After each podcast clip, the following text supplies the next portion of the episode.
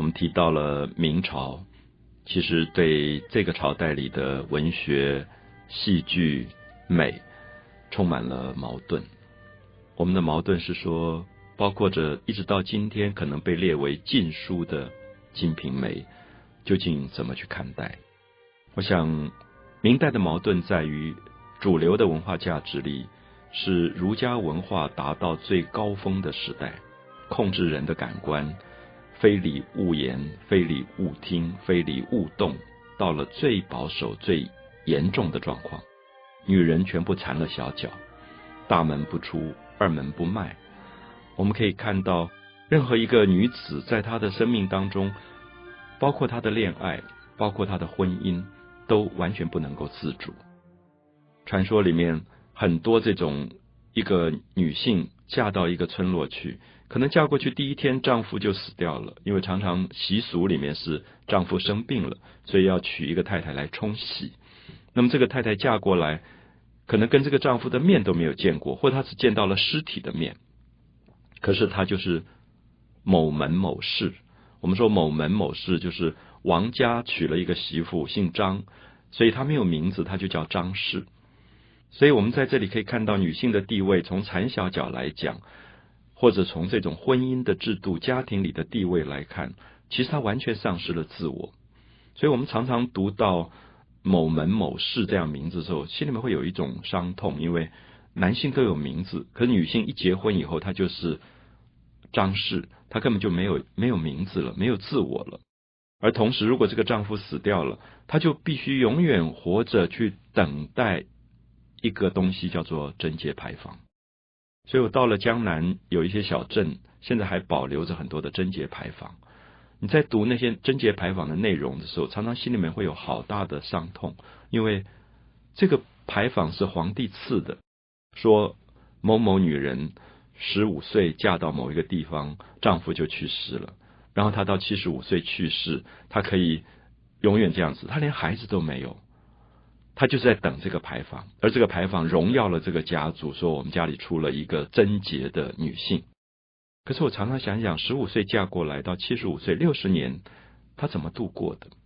她在什么样的寂寞跟身体的荒凉里，为了等待一个皇帝颁下来的贞节牌坊？所以其实我想这些东西也都还存留着。如果大家有机会看到贞节牌坊，大概可以了解我所要提到，我在面对明代戏剧文学的时候，心里面激荡的这种矛盾的感觉。所以这个时候我们会看到，如果有人性的文学家，有人性的戏剧家，他会对人有一个最基本的不忍。比如说我们要介绍的明代一位最重要到今天还发生巨大影响力的戏剧家汤显祖，他写了一个很有名的戏叫做《牡丹亭》。很多朋友读过这个剧本，很多朋友可能看过这个戏。里面最有名的片段像游园、惊梦，讲一个16岁的女孩子叫杜丽娘，美丽的丽，娘子的娘，杜丽娘，她是杜太守的女儿。所以你可以了解到，尤其这种世家的女孩，从小她们要读很好的13经、列女传，就是准备做一个孝女跟烈女啊，这两种角色的。所以我记得在舞台上我看过《牡丹亭》，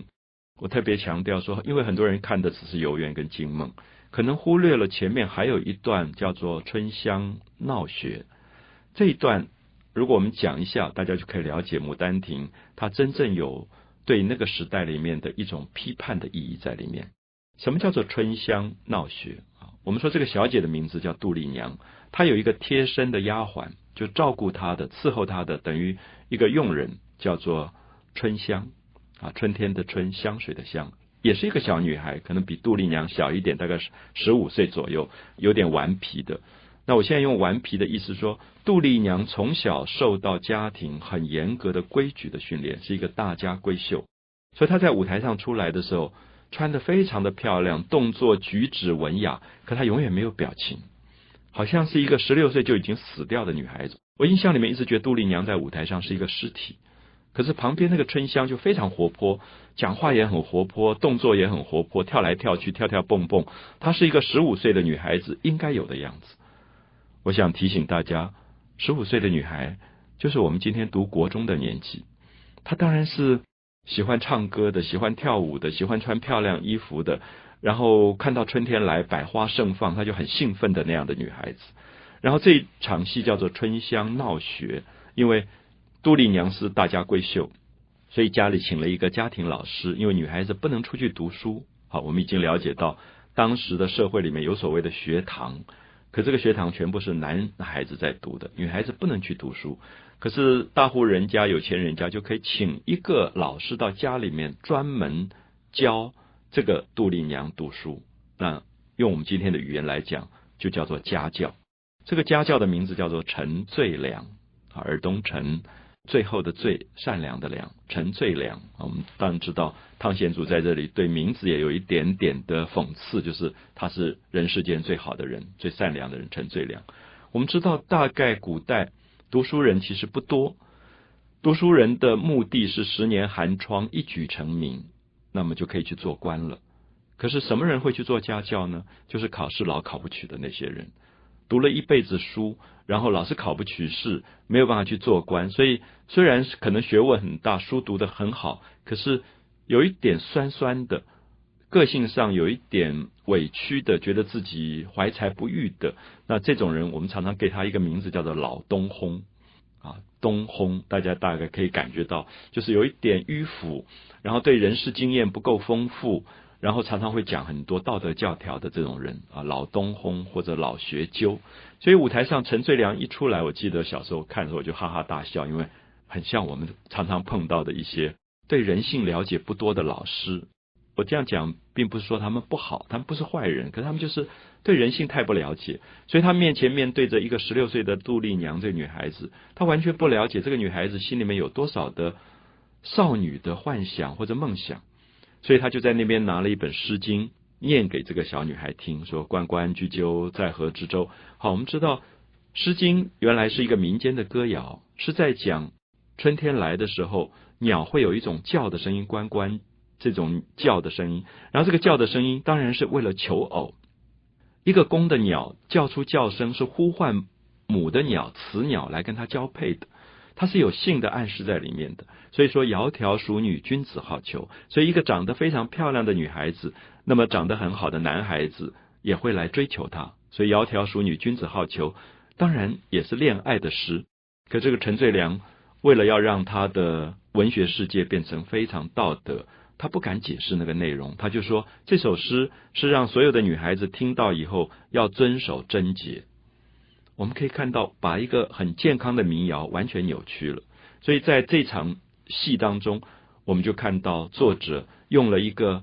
老学究教16岁的少女读书的状况里面，看到春香一直在闹她，因为春香觉得简直烦死了。所以有时候我们会发现，今天如果在学校教育里面，一个老师不懂人性，不懂小孩子的青春期是什么东西，然后他把所有的教育变成教条。有时候凭良心讲，我觉得小孩子要闹你也管不住了，因为那个闹是说他觉得受不了这些死板板的教条，因为他觉得真正的教育不是死板的教条，应该是关心人性的。所以我们等一下会再跟大家谈一谈春香怎么闹学，而最后杜丽娘怎么样被引发出一个觉悟，她要去游园，而在游园里她怎么进梦的过程。